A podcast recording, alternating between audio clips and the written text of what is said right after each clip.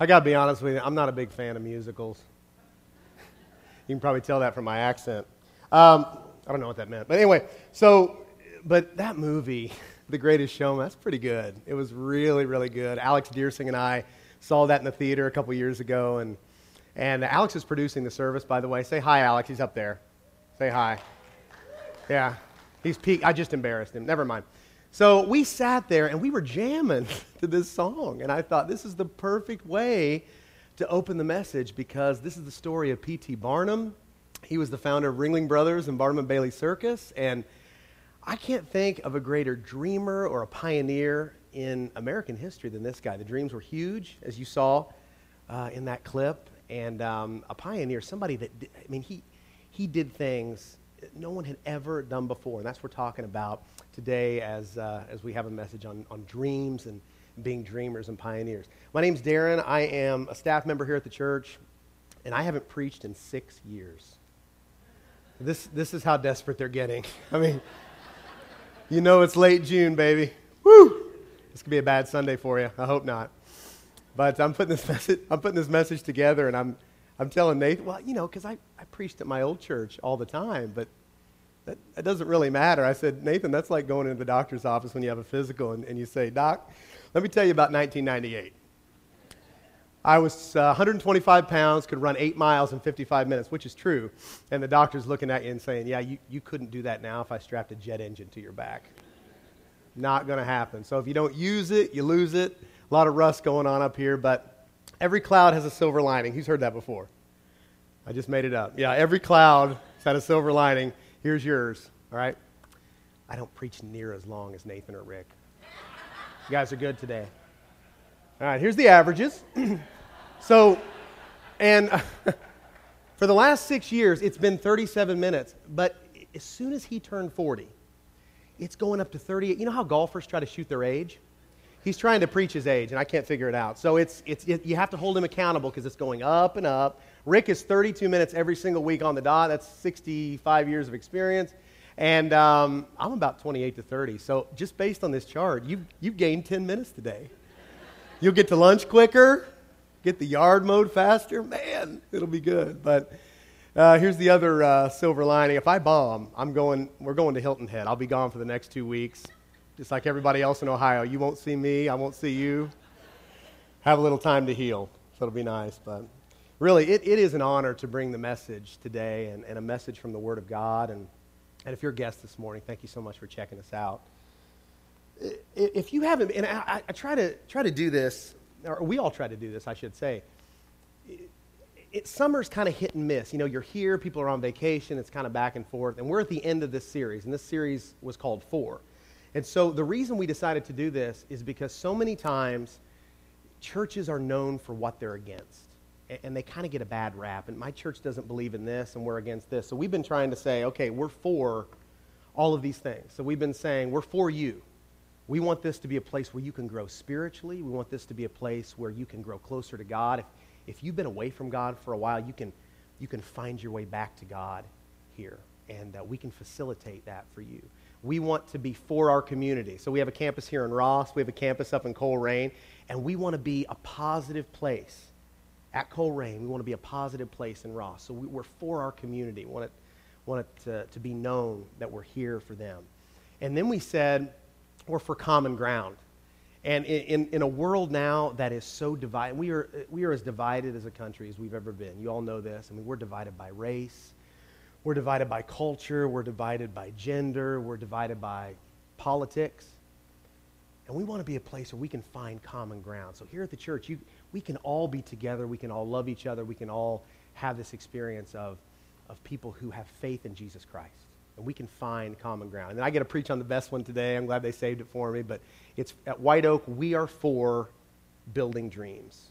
We are for building dreams. So uh, God wants us to be a church of dreamers and, uh, and pioneers, like you saw in the clip. I try to do this every time I preach, and I haven't done it in six years. So we'll see how it goes. But um, this, this is the Bible, and I, I really want to make this clear before we, we get started that if this book isn't true, okay, if this book is not reliable, if we cannot trust this book as the Word of God, to guide us and direct us in our lives, then, then we might as well go to lunch now. There's absolutely no reason for us to be here if this is not true. This, this book tells us who God is. It tells us how much he loves us. It tells us who we are.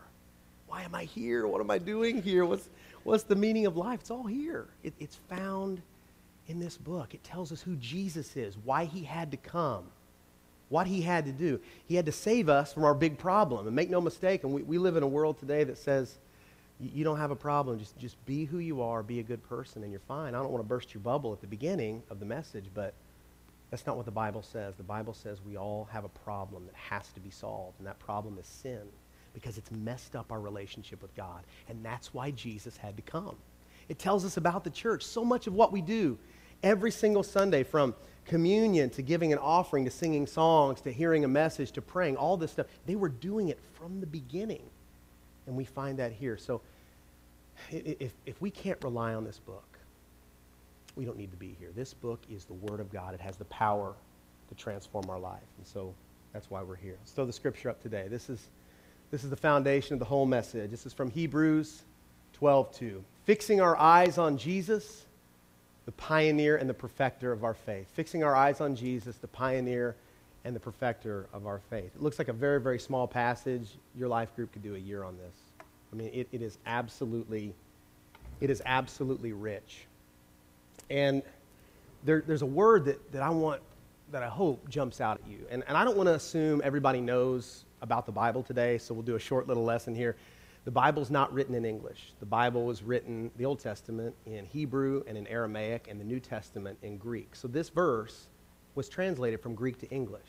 And Bible translators have two major things that they want to do they want to be as accurate as possible, and two, they want to pick the word that you're going to get the most. And I like this translation the best because, I, I, mean, I'm putting this message together. I know what a pioneer is immediately. And it's translated, it's translated author. I saw a couple weeks ago it's translated one of the modern versions, champion. It's translated founder, but I think this is the best one. And I'll tell you why. You know how your brain never forgets anything? I'm putting this message together. And I'm remembering elementary school. And I feel like every single lesson we had in elementary school had to do with pioneers. And then you get to middle and high school and they stop talking about it. Every lesson. I mean, I had to take Indiana history. I'm, I'm, a Hoosier, so I had to take Indiana history. It was all about pioneers and the people that settled our state. And we learned about, or, we learned about the Oregon Trail in fourth grade, and it was all about pioneers. And then we, we learned about Jackie Robinson, did a book report on him, the, the guy that broke the color barrier, the first African American in Major League Baseball. He's a pioneer in his field, right? We learned about Sally Ride, the first female astronaut. I loved her. She was amazing. She was, the, she was a pioneer in her field, the first one. Neil Armstrong.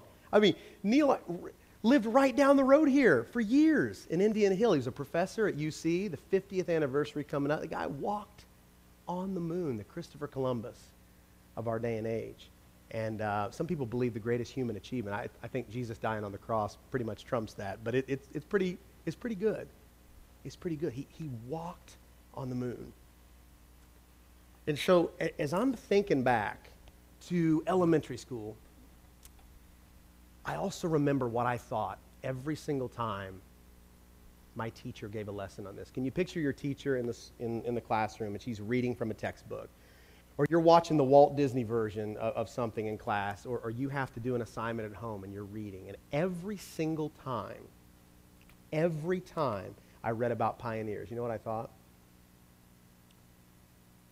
Those, those were incredible people. But I, I could never do that.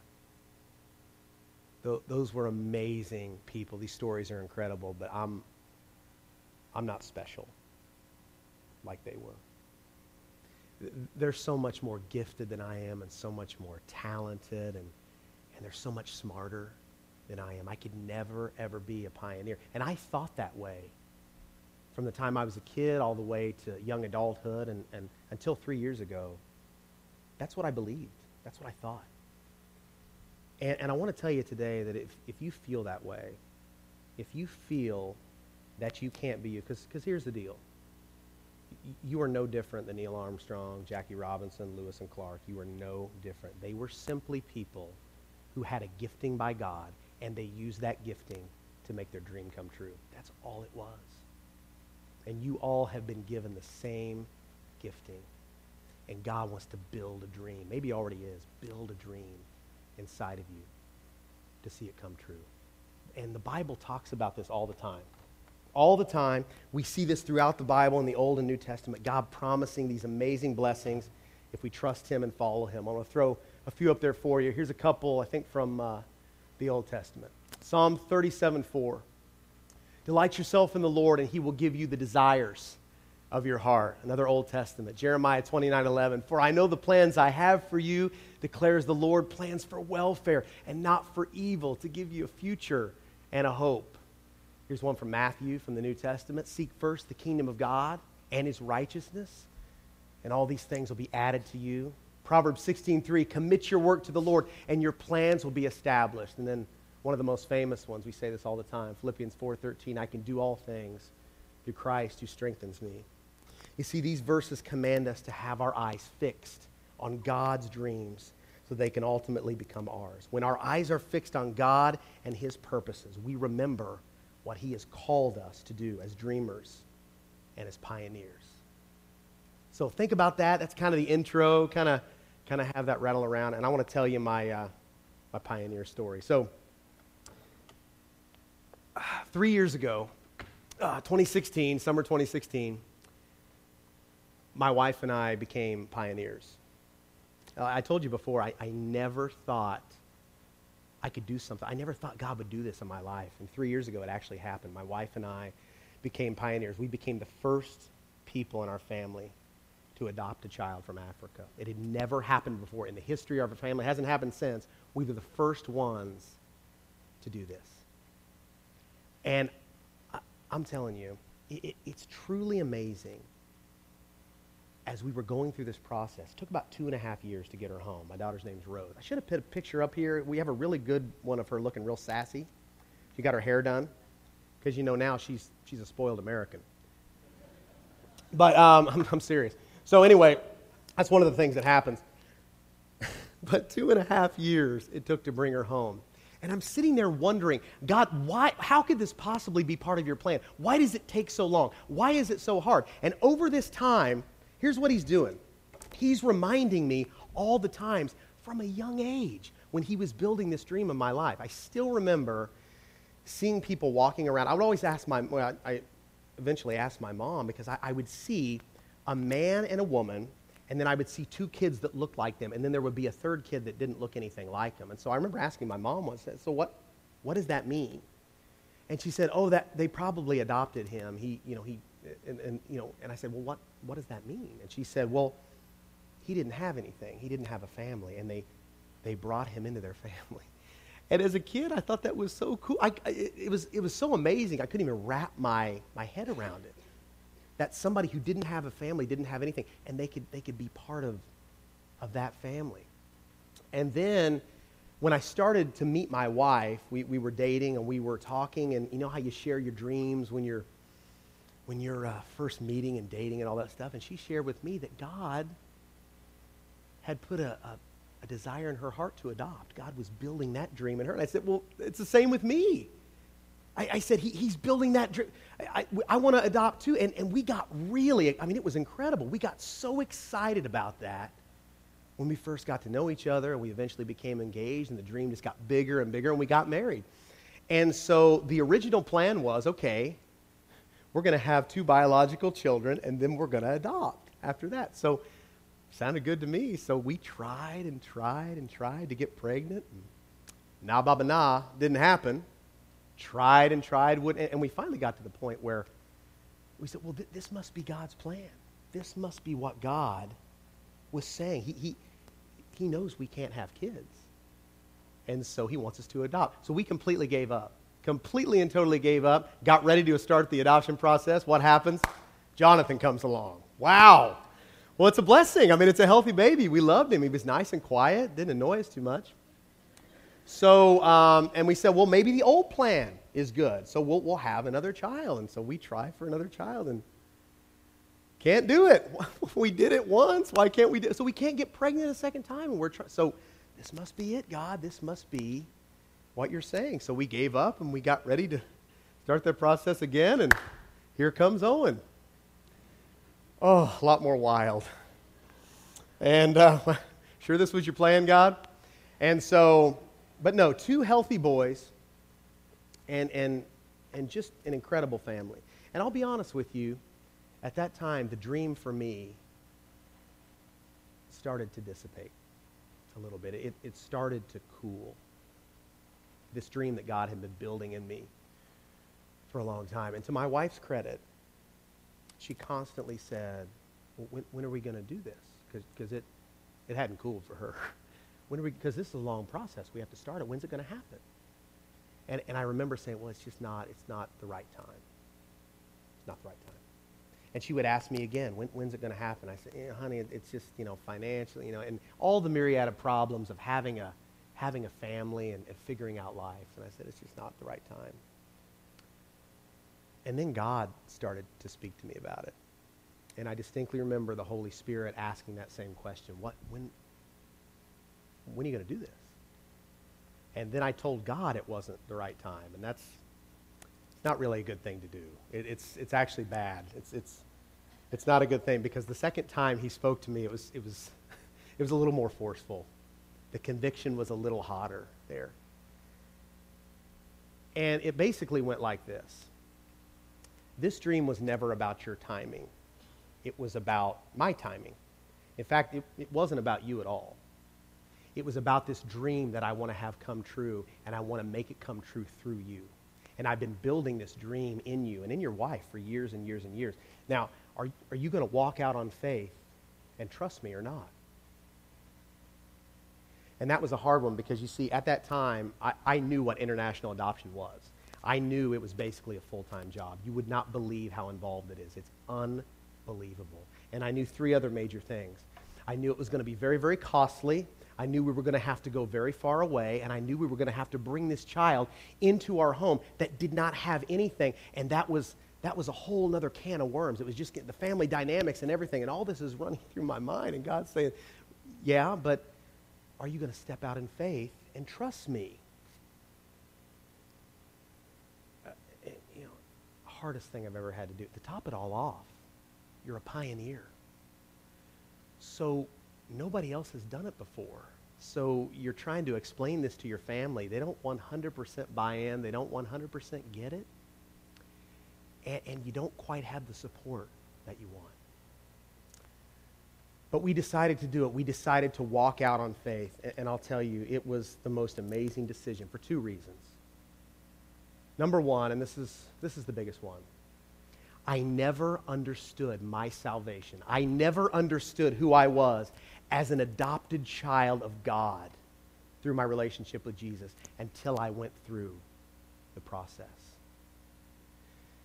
You see, he said the same thing to me. For me, it was costly. I, I had to die.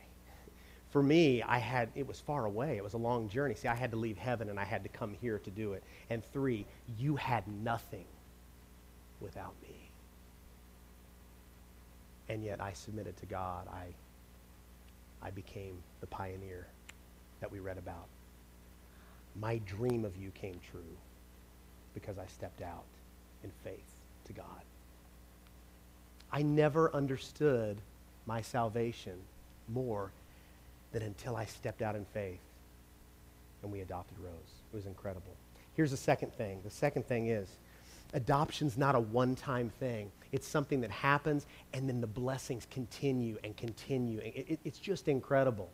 I, I mentioned Neil Armstrong earlier. I heard a radio interview with his son Mark this week. After he got home from the moon, he got 10,000 fan letters a day. It was him and a secretary in his office. It's unbelievable. But I tell you, the volume wasn't the thing that made the most impression. Because, see, I'm a pioneer, so I get him. The, yeah, because I understand. Um, it, it was how in the world are you supposed to explain what it was like to go to the moon to somebody? How do you tell them that if they're not on the journey? That's part of being a pioneer. people don't 100% get it until they until they do a journey themselves. And that's what God wants. He wants all of us to step out in faith. And, and see, for me, if I were Neil, Neil Armstrong, I would be very, very tired of answering those letters. I don't know if he got tired, but for me, I am never tired. I never get exhausted of talking about adoption because the blessings continue. It's amazing. She, she, I don't know if you know anything about my daughter, and if you don't, that, that's okay, but I'll give you a little background. She's an absolute mystery. I mean, left at a police station this, we don't know anything about her mom, nothing about her dad. She will never know anything about them, her grandparents, her brothers, sisters, nothing. She will, and, and she's going to have to square with that one day, and that's going to be tough. She, she will know nothing. But the second we adopted her, she had everything. She had all that. She, she had a mom, she had a dad, she had grandparents, cousins. She has two brothers that she annoys terribly. I mean it. But she, she didn't have that before. Now she's got it. Here's the supernatural piece. Get this. I'm going to be careful not to fall off the stage here. This is how do you do this every week? So I love her as much as I love my biological children. How is that possible? It's possible by the power of God. It's the only way. When my wife and I die, she gets the same amount of inheritance as, as my other kids, which, is a big deal. You know, my wife being a teacher and I'm a pastor, you can imagine the size of our estate. it's a big deal. Kind of hurt my feelings. You laughed that hard, but. Um, But that's how God works through his people. He asks them to step out. So he builds the dream, then he asks them to step out in faith and live the life of a dreamer and a pioneer. And see, as a pioneer, you can't be scared of the unfamiliar, you have to be intrigued by it. And I realized that by stepping out in faith to be a pioneer, I don't have to be special like I thought before. I'm already special. I'm, I'm loved by Him. But I don't need anything else. I just need to be willing to be used by God. When He gives you that dream, He asks you to walk out on faith and trust Him to make it happen. So God built a dream in our hearts. He built a dream in our hearts. I want to ask you, what dream is He building in you today? I really want to make it practical today. It, can't be a message that goes, that goes by the wayside. We have to make it practical. Here's the deal it's really hard for White Oak not to preach sermons like this because we are a church of pioneers and dreamers, okay? So, this place that you're sitting in right now, this campus, we would not be here. None of us would be here if somebody didn't have a dream and if there weren't a group of pioneers willing to carry it out.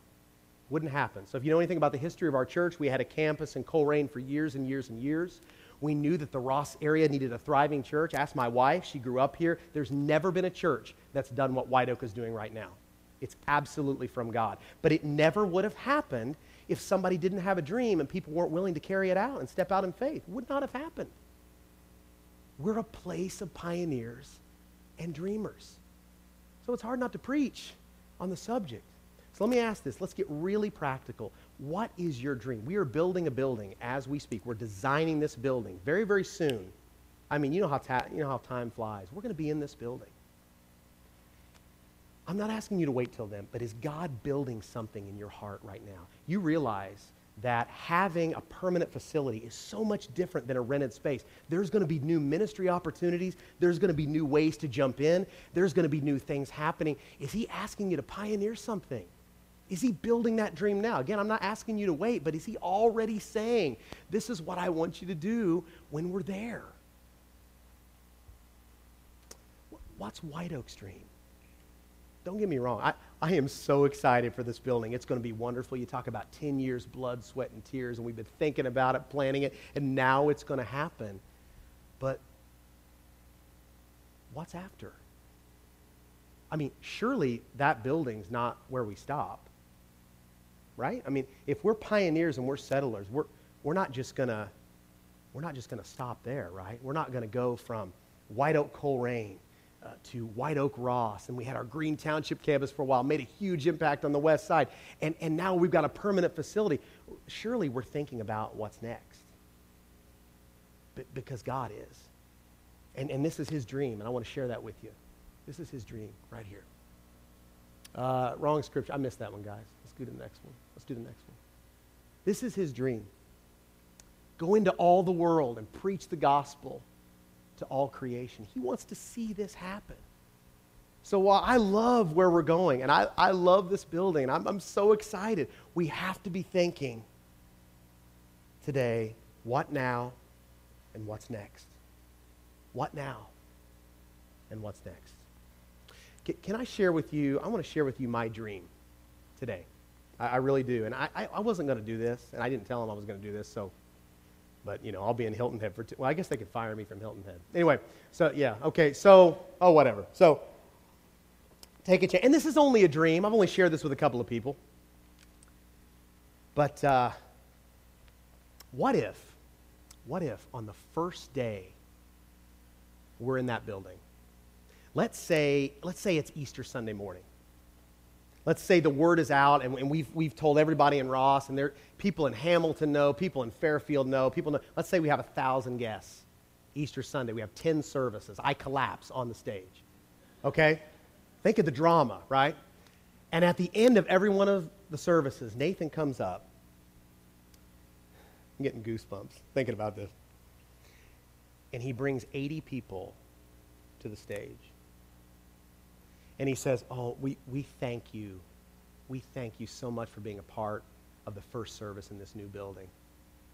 And it, and it seems like we finally arrived. But guess what? We've only just begun.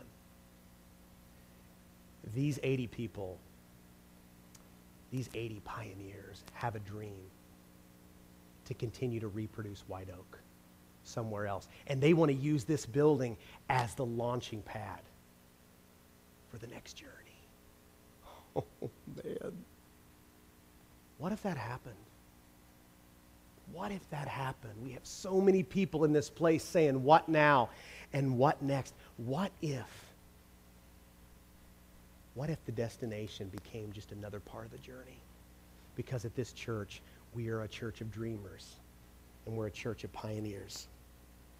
Wouldn't that be amazing? Because when it comes to following God and pioneering and seeing dreams come true, the question is are our best days in front of us or are our best days behind us? And we have to ask that question.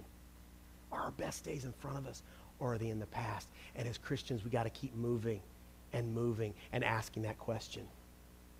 Let me throw this up here. This is a way to remember this sermon. If you forget everything else, kind of a condensed way. This is it. When your memories exceed your dreams, the end is near. When your dreams exceed your memories, you pioneer.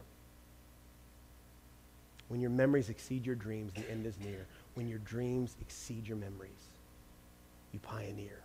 Are we pioneers or are we settlers? Are we asking what now and what next? Because, see, as Christians, we have to have itchy feet. We have to keep thinking that because we have an example.